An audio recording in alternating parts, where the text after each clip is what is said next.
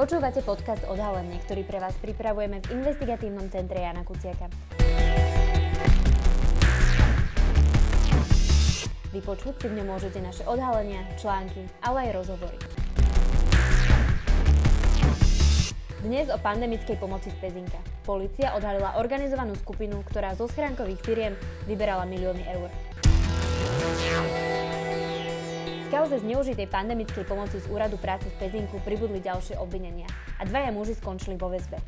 Jedným z nich je Peter Vince. Majiteľ portálu Netky.sk, o ktorom písal Alene Žužovej a Norbertovi Böderovi Marian Kočner a ktorý zverejnil text Petra Tota. Investigatívne centrum Jana Kuciaka koncom októbra 2021 odhalilo, že viac ako 10 miliónov eur skončilo na účtoch stránkových firiem bez zamestnancov. Moje meno je Karolina Farská a o téme sa budem rozprávať s mojim kolegom, reportérom ICK Tomášom Madlenákom.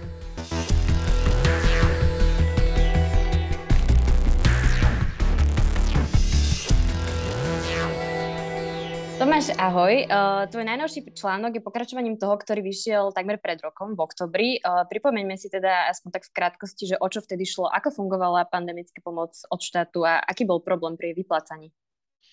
No o čo išlo? V skratke išlo o to, že niekto ukradol Slovenskej republike milióny eur a podarilo sa mu to takým spôsobom, že keď bola pandémia a tie lockdowny veľké, ktoré sme zažívali, tak e, veľa zamestnávateľov malo problémy a vláda prišla s e, jednoduchým riešením, že e, ľudia, ktorí zamestnávajú a napriek pandémii neprepustia nikoho alebo udržia nejaké pracovné miesta, tak im na to nejaké finančné prostriedky vláda prispieje. A prispievalo sa to z európskych peňazí, z eurofondov.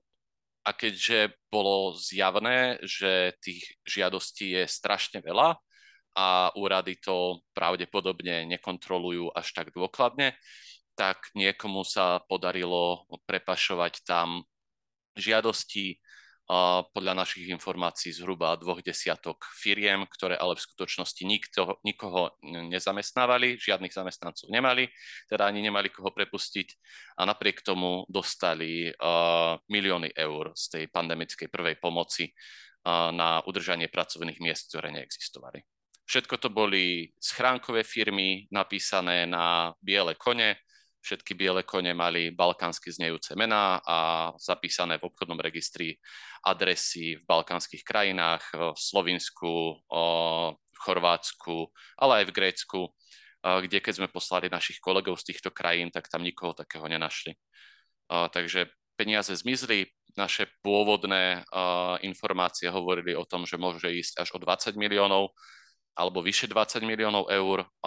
Teraz sa ukazuje, že časť z tých platieb sa podarilo úradom zastaviť, ale 13,7 milióna eur naozaj teda zmyslo. Po zverejnení tohto článku o, došlo k zásahu orgánov činných v trestnom konaní, to teda píšeš v tom najnovšom článku. Čo sa presne stalo? Uh, teraz myslíš ten prvý zásah hneď e, ešte ten rok, minulý Áno, rok. presne tak. Uh, my sme to vlastne zverejnili nejako, myslím, koncom oktobra alebo v druhej polovici oktobra a už uh, začiatkom decembra uh, špecializovaný trestný súd zobral do väzby dve úradničky z Pezinka. Celkovo boli obvinené štyri ženy, ktoré pracovali ako úradničky v Pezinku, pretože všetky tie žiadosti tých stránkových firiem, napriek tomu, že boli uh, pozapisované kade tade po Slovensku, najmä v Bratislave, tak prešli práve cez eh, Pezinský úrad práce a, všetky tieto štyri ženy teda úrady obvinili zo subvenčného podvodu. A v tom obvinení sa viackrát spomínalo, a, že konali ako súčasť organizovanej skupiny, ale na to je osobitný paragraf a ten im teda doteraz zatiaľ nevzniesli obvinenie za organizovanú skupinu, iba za ten subvenčný podvod teda ako vravím, štyri, ktoré to mali podpisovať, tie platby a tak ďalej, tak bolo im znesené obvinenie, dve skončili vo väzbe. V súčasnosti, pokiaľ vieme, tak už vo väzbe nie je žiadna z nich a iba jedna z nich nosí monitorovací náramok. K tej organizovanej skupine sa teda ešte dostaneme. Ešte predtým uh, poďme teda k samotnému posunu a statusu quo tejto, uh, v tejto kauze ako takej. Čo vieme o súčasnom jej stave? Píšeš o nových obvineniach, ktoré sa týkajú uh, majiteľa portálu Netky.sk, Petra Vinceho, a jeho obchodného spoločníka Roberta Vargu. Povedzme si o nich viac. Kto sú títo ľudia a ako znie samotné obvinenie voči ním? Tak začnem od toho, že aký je status quo. Hej. Status quo mm-hmm. je taký, že tie štyri obvinené úradničky sú stále obvinené. Ešte im nebolo vznesená, vznesená obžaloba, čiže súd sa nekoná zatiaľ a to je jedno konanie. A teraz vzniklo druhé konanie a je zaujímavé, že tie konania nie sú prepojené zatiaľ, v ktorom je obvinený uh, Varga a Vince ako zatiaľ najvyššie postavení členovia organizovanej skupiny a týmto už vyšetrovateľ kladie za vinu aj ten paragraf uh, činnosti organizovanej uh, zločineckej skupiny. A okrem nich v tom konaní, tom druhom, sú aj ďalší obvinení, ktorých identitu ale nepoznáme a mal tam byť nejaký jeden vybavovač falošných dokumentov, ktorý pre biele kone a vybavoval falošné občianské preukazy a iné dokumenty. Mali tam byť dvaja tzv. šoféry alebo kuriéri, ktorí tie biele kone potom mali voziť po rôznych úradoch a pobočkách bank a podobne, kde ich zapisovali, alebo kde sa tie biele kone zapisovali ako konatelia tých schránkových firiem, potom si zakladali účty a potom tí uh, vodiči aj s týmito, buď s týmito bielými koňmi, alebo už aj sami chodili tiež po rôznych slovenských bankách a bankomatoch, aj v zahraničí do bankomatov a vyťahovali aj v hotovosti tie peniaze, ktoré na už z tej pandemickej prvej pomoci na účty tých firiem napísané na tých bielých koňov chodili a, a ten cash vozili späť Vincemu a Vargovi. No a okrem toho tam pribudla aj jedna konkrétna žena, ktoré identitu presnú tiež nepoznáme, ale ona mala byť práve tým bielým koňom, ktorý bol zapísaný do jednej z tých firiem a na jej príklade presne vyšetrovateľ popisuje, ako to celé malo, ako to celé malo prebiehať. Takže to je vlastne status quo, že tu máme jednu skupinu obvinených, to sú tie úradničky, ktoré majú, ktorým je kladené za vinu subvenčný podvod. A potom je tu ďalšia väčšia skupina obvinených, ktorí okrem subvenčného podvodu a legalizácie e, príjmov z trestnej činnosti, čiže prania špinavých peňazí, tak im je kladená za vinu aj organizovaná zločinecká skupina. No a k tej tvojej druhej otázke, že kto je to Vince a Varga, no, veľa o nich tiež nevieme. Vieme, že Varga je uh, Vinceho spoločník z jednej uh, spoločnosti, kde sú spolu zapísaní ako, ako konatelia alebo vlastníci tej spoločnosti. A, a samotný Vince, on má tých firiem v obchodnom registri zapísaných viac. Myslím, že ich bolo presne 10, ktoré sme našli. A jednou z nich je aj spoločnosť, ktorá teda je uh, vydavateľom takého pochybného bulvárneho online média s názvom Netky.sk. A viacej o ňom vlastne nevieme.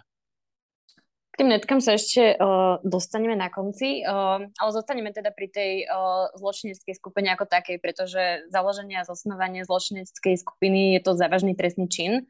Ty už si teda povedal niečo o tom, ako to malo asi fungovať v praxi, ale podľa mňa je celkom zaujímavá aj tá samotná časová línia, pretože uh, keďže tam ide o napojenie Mariana Kočnera, teda vieme ho tam nájsť, uh, tak asi nešlo teda len o nejaké poberanie pandemickej pomoci, čo malo byť nejakým cieľom, ale je to teda asi dlhší a komplexnejší záber. Vieme o tomto viacej? Čo sa ti podarilo zistiť o fungovaní tejto skupiny, čo sa týka tohto časového rámca?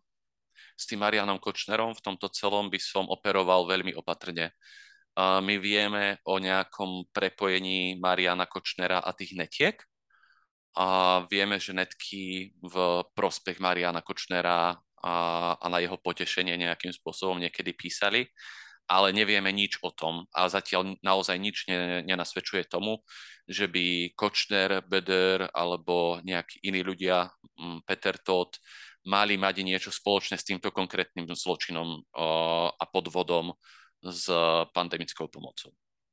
Ja som to tak ani nemyslela, skôr, skôr som teda myslela to, že asi teda Marian Kočner, aj keď sa teda potom objavili napríklad netky v jeho tréme, tak on to teda nepísal z väzenia, on to písal ešte predtým a to teda hovoríme o rokoch pred rokom, o čase pred rokom 2020.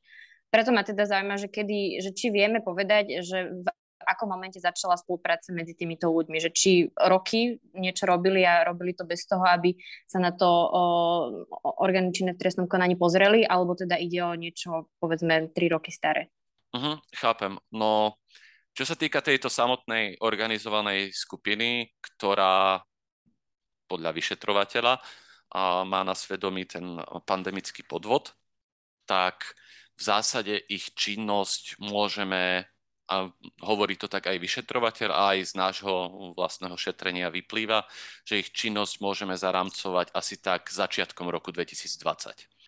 Čo je zaujímavé z toho dôvodu, že vtedy ešte pandemická prvá pomoc nebola ohlásená.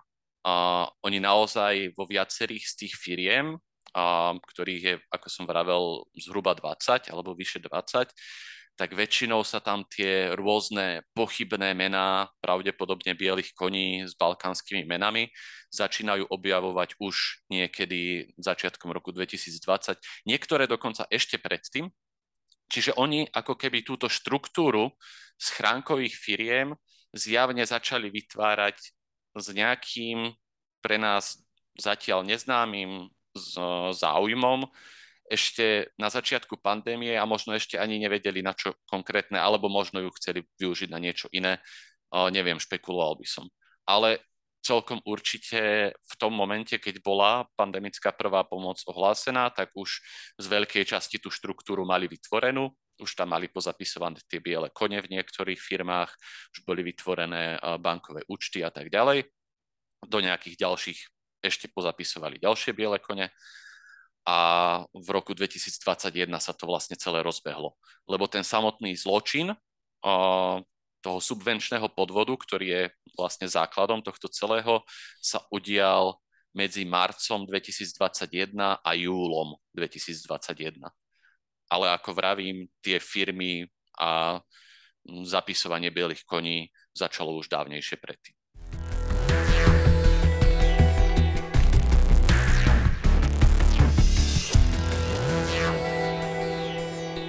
Viackrát si spomenul uh, bielých koňov, alebo teda ich rolu v tejto kauze ako takej, v tom, aby uh, sa im vôbec mohol nejaký takýto trestný čin podariť.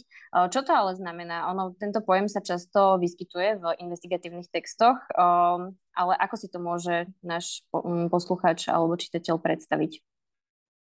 Áno, biely kôň je v zásade osoba, ktorá je nastrčená v nejakej firme, je tam zapísaná ako vlastník, ako konateľ, e, ktorá oficiálne disponuje účtami tej firmy a podobne, aj keď v skutočnosti ide o osobu, ktorá nie je naozajstným vlastníkom tej firmy. E, v minulosti to často boli napríklad bezdomovci, e, ideálne ešte aj zo zahraničia, ľudia, ktorým zločinci dali popodpisovať papiere, zneužili vlastne ich identitu, a potom niekedy skončili aj takým spôsobom, že uh, sa vyparili uh, nielen z verejného života, ale aj zo života celkovo. V súčasnosti často narážame na ten problém bielých koní aj v takom inom zmysle, že sú to napríklad rešpektovaní aj celkom právnici alebo známi právnici, ktorí jednoducho zakrývajú skutočnú identitu vlastníka nejakej firmy.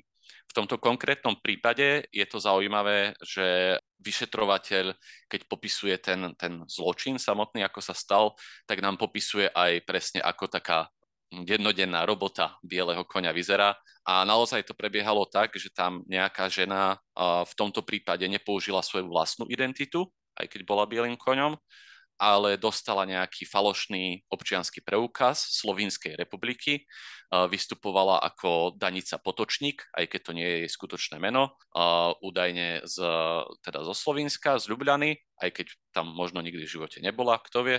A túto vlastne ženu, ktorá vystupovala ako biely kôň, tí vodiči vozili a máme teda z, z uznesenia vyšetrovateľa a súdu uh, popísané, že najprv ju odviezli na nejaký úrad, uh, kde sa zapísala teda ako údajná Danica Potočník ako konateľka jednej firmy, ktorá sa volala Dorita. Potom ju odviezli na nejakú pobočku niektorej banky, tam si vytvorila bankový účet na tú firmu. No a potom vlastne všetky prihlasovacie údaje k internet bankingu, aj všetky karty, ktoré k tomu účtu boli vytvorené, odovzdala tým šoférom a tí šoféry to odniesli Vinceovi a Vargovi, a, ktorí potom ďalej narábali s tými peniazmi, ktoré teda na um, účet údajnej Danice Potočník chodili. Ty si za posledné roky uh, písal o viacerých takýchto praktikách. Uh, ide o bežný jav. Aké ťažké je na to prísť, keď teda hovoríme o bielých koňoch? Biele kone sú jeden, by som povedal, že z absolútne najčastejšie sa vyskytujúcich javoch pri akomkoľvek eh, druhu finančného zlo alebo ekonomických zločinov, pretože jednoducho je to najjednoduchší a najefektívnejší spôsob, ako zločinci môžu chrániť samých seba, lebo keď potom úrady zistia, že niekde sa stal či už podvod s vratkami DPH, alebo nejaký karusel, alebo nejaká firma neodviedla dane, alebo cez nejakú firmu sa prali špinavé peniaze a podobne, tak na konci dňa tí policajti a tie úrady často dojdú iba po toho bieleho koňa, ktorého aj keď dolapia, tak často tak nevie ani, čo sa uh, deje, nevie ani, čo všetko podpísal, alebo po prípade ho už nikdy nenajdu. Čiže je to veľmi krutý, ale efektívny spôsob, ako, ako sa vlastne ľudia môžu chrániť, keď páchajú zločiny. Či je to ťažké odhaliť, zistiť, že za nejakou firmou je v skutočnosti biely kôň. Niekedy je to jednoduchšie, niekedy je to náročnejšie. A napríklad, pokiaľ sme sa pozerali na, v minulosti na majetky Jozefa Brhela, tak niektoré z nich boli pozakrývané zložitými štruktúrami a myslíme si, že máme dosť dobré dôkazy na to, že za niektorými tými štruktúrami boli nastrčení právnici, ktorí v skutočnosti figurovali ako biele kone, ale to je o niečo zložitejšie uh, vôbec dokázať. V tomto konkrétnom prípade tam by som povedal, že to vyslovene kričalo, lebo sme mali skupinu 20 firiem, vyše 20 firiem a každá z nich bola napísaná na niekoho proste s nejakým zvláštnym balkánsky znejúcim menom. A vedeli sme, že žiadna z tých firiem nepodávala účtovné závierky a podobne. No ale k tomu definitívnemu záveru, že musí ísť o biele kone, sme dospeli až potom, keď sme oslovili našich kolegov z tých krajín, hlavne teda z Grécka a Chorvátska, ktorí sa snažili na tie adresy chodiť a hľadať tých ľudí, ktorí tam teda v tom slovenskom obchodnom registri boli zapísaní. No a keď na tie adresy prišli a na tej adrese proste žil niekto úplne iný, kto o človeku s takým menom, aký, aké tam bolo v obchodnom registri napísané, nikdy v živote nepočul. Alebo dokonca prišli na tú adresu a zistili, že taká adresa ani neexistuje, lebo to bola proste ulica a číslo domu, ale to číslo domu proste na takej ulici nebolo, tak vtedy bolo úplne jasné, že, že to musia byť biele kone.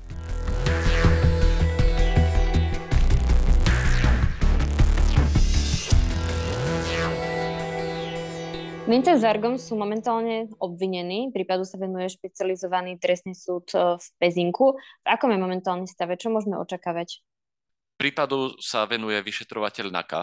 Špecializovaný trestný súd v Pezinku sa mu venoval iba kvôli tomu, že vyšetrovateľ NAKA pre Vinceho a Vargu navrhol väzbu a súdkyňa špecializovaného trestného súdu v Pezinku teda rozhodla, že áno, do väzby naozaj patria. Takže títo dvaja sú momentálne vo väzbe. Zatiaľ to nie je ani mesiac, čo tam zatiaľ teda trávia majú nariadenú kolúznu a útekovú väzbu, čiže pomerne prísnu. A podľa tých informácií, ktoré máme, také zákulisné, tak e, vyšetrovateľ by rád tento prípad čo skoro uzavrel. Otázne ale podľa mňa stále zostáva, či sa mu podarilo odhaliť naozaj tie najvrchnejšie poschodia tejto organizovanej, tre, uh, organizovanej zločineckej skupiny, pretože aj on sám vo svojom uznesení píše, že ide o, citujem, zatiaľ najvyššie postavených členov tejto skupiny a v inej časti píše, že zatiaľ ne, nezistená osoba, ktorá je naozaj tým skutočným šéfom tej skupiny, Vinceho a Vargu o, ako keby najala. Čiže vyšetrovateľ sám nám naznačuje, že ešte aj nad týmito dvoma by teoreticky mohol byť ešte niekto vyššie postavený. Či sa podarí policii vôbec takúto osobu nájsť, alebo to uzavrie možno aj s tým, že taká osoba už neexistuje a že naozaj Vince a Varga sú tí najvyšší postavení, to zatiaľ je veľmi ťažké odhadnúť. V kauze, ako je táto, je bežnou novinárskou praxou osloviť inštitúcie alebo teda úrady, pod ktorými dohľadom sa pochybenia stali. Ako to bolo v tomto prípade? S kým si komunikoval? A keďže s článkom vieme, ako to bolo, tak sa rovno opýtam tú doplňujúcu otázku. Čo to podľa teba hovorí o vývine samotnej kauze a jej riešení? Je pre mňa ťažké komunikovať to inak ako úplnú katastrofu, čo sa týka komunikácie, či už Ministerstva práce, sociálnych vecí a rodiny alebo Ústredia práce, sociálnych vecí a rodiny, čo sú dve organizácie, ktoré teda za celú túto záležitosť zodpovedajú, pretože my sme sa na celú vec začali pýtať už pred viac ako rokom, v auguste 2021 a trvalo až do konca oktobra, kým sme vôbec ten článok boli schopní vydať, pretože napriek opakovaným infožiadostiam a odvolaniam nám naozaj ministerstvo aj e, ústredie práce a vyslovene hádzalo polena pod nohy, nechceli, aby sme to zrejme teda zverejnili. Potom, ako sme to zverejnili, tak e, bol z toho taký menší škandál samozrejme, pretože naozaj ide o pomerne škandalózny podvod a zlyhanie vtedy sa do veci e, komunikačne zapojil aj samotný minister, ktorý teda vyhlásil, že e, sa nám ospravedlňuje za to, že teda s nami veľmi nekomunikovali, ale vraj oni už mali rozbehnuté vyšetrovanie a komunikovali aj s policiou a kvôli tomu nám nedávali informácie, lebo nechceli zmariť to vyšetrovanie. No a o pár dní neskôr vlastne boli zadržané a, a dve z nich aj poslané do väzby aj tie úradničky z Pezinského úradu práce.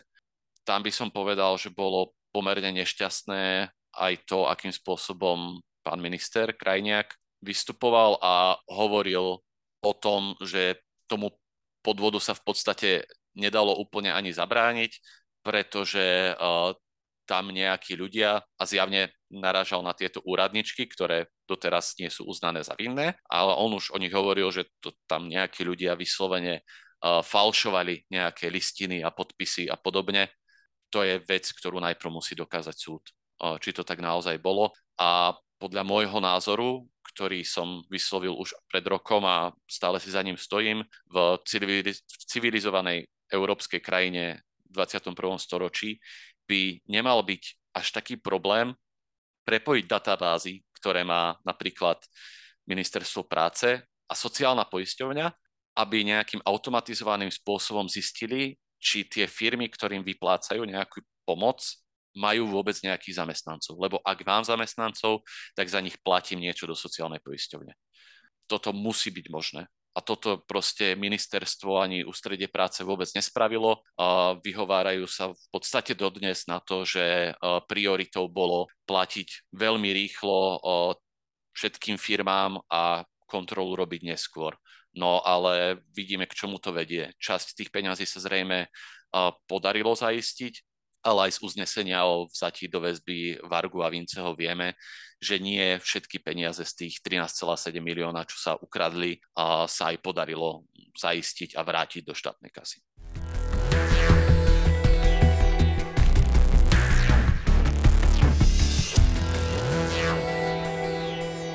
Opýtam sa ešte teda na ten samotný uh, portál Netkies.sk, ktorého šéfom by mal byť obvinený Peter Vince. Uh, informačné kanály podobné tomuto uh, ešte stále sú pre veľkú skupinu ľudí pôsobiace ako často také nevinné stránky, kde si ľudia môžu v úvodzovkách slobodne písať, čo chcú.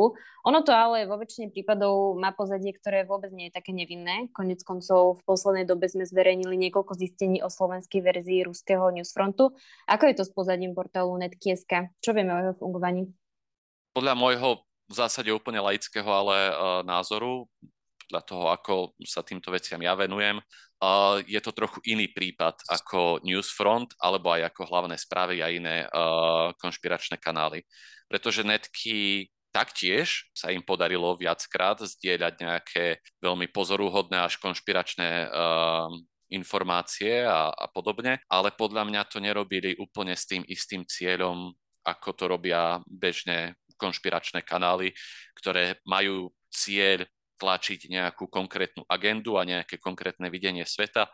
Netky mi vždy prišli ako hm, taký najprimitívnejší bulvár, ktorý v zásade má za cieľ iba nazbierať čo najväčšie množstvo klikov, vzbudiť čo najväčšiu kontroverziu a vďaka tomu získavať kliky a potom zarábať na reklame s tým, že im bolo úplne jedno, čo zverejňujú a potom zverejňovali aj také veci, ako že na začiatku pandémie písali o tom, že bolo dokázané, že nejaký ruský vedec dokázal, že koronavírus je v skutočnosti biologická zbraň a podobné nezmysly.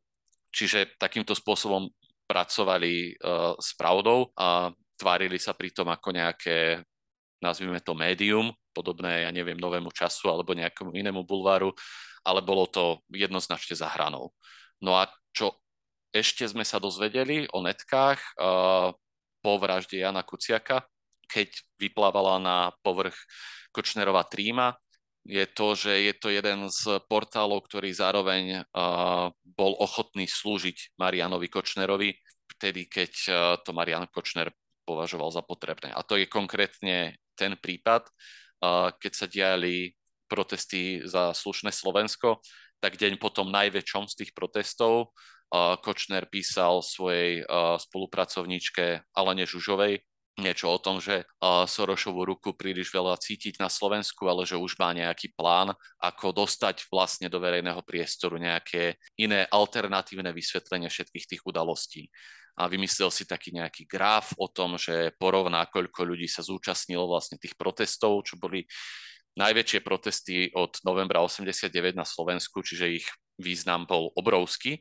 No a on si po, po, teda pomyslel, že lepšie by bolo porovnať to treba s tým, že koľko ľudí sa zúčastní na voľbách bežne a koľko ľudí vôbec na Slovensku je, koľko je voličov a že vlastne keď to s týmito číslami porovnáme, tak sú to nízke čísla. No akože toto bola teda jeho interpretácia, spôsob, ako znížiť význam tých protestov a podarilo sa mu to dostať do verejného priestoru vďaka tomu, že jeho spolupracovník Peter Todt napísal na svoj portál ďateľ.sk takýto článok, kde to teda nejakým spôsobom rozvil a spravil k tomu aj také pekné grafy o tom, že ako ten počet protestujúcich je v skutočnosti malý, keď to porovnáme s počtom všetkých voličov na Slovensku, čo je samozrejme úplný nezmysel. No ale veľmi rýchlo to potom prebrali jednak hlavné správy, o ktorých tiež vieme, že tam prepojenia na Kočnera boli zjavné. No a o pár hodín neskôr ten článok vyšiel aj na portáli netky.sk. No a čo vďaka tréme vieme, je ešte aj to, že na netky to Kočner dostal vďaka Norbertovi Bederovi. Lebo on písal Norbertovi Bederovi, ktorého mal uloženého v mobile ako sval, že či to vie vybaviť a Norbert Beder mu povedal, že na to má nejakého sprostredkovateľa a neskôr ho uistil, že článok celý vyjde aj na netkách a tak sa aj stalo. Portály ako Netky.sk eh, sú nebezpečné, alebo teda minimálne škodné. Mohli by sme sa o tom asi baviť uh, dlho. Je to teda samostatná téma. Len sa teda na záver opýtam, uh, jeho majiteľ je momentálne obvinený. Funguje ešte? Nie, netky vlastne sú offline. Uh, podľa toho, čo vieme, tak uh, offline vlastne sú odkedy Vince ho zadržali, uh, ale aj takým úplne jednoduchým googlením, keď si do Google dáme, že netky.sk majiteľ alebo netky.sk kontakt a podobne, tak už tie thumbnaily, ktoré Google vyhadzuje, tak už z nich vieme teda zistiť, že aká spoločnosť vlastne za netkami stála a tu, keď si vyhľadáme v obchodnom registri, tak podľa toho vieme zistiť, že za ňou teda naozaj stal obvinený Peter Vince.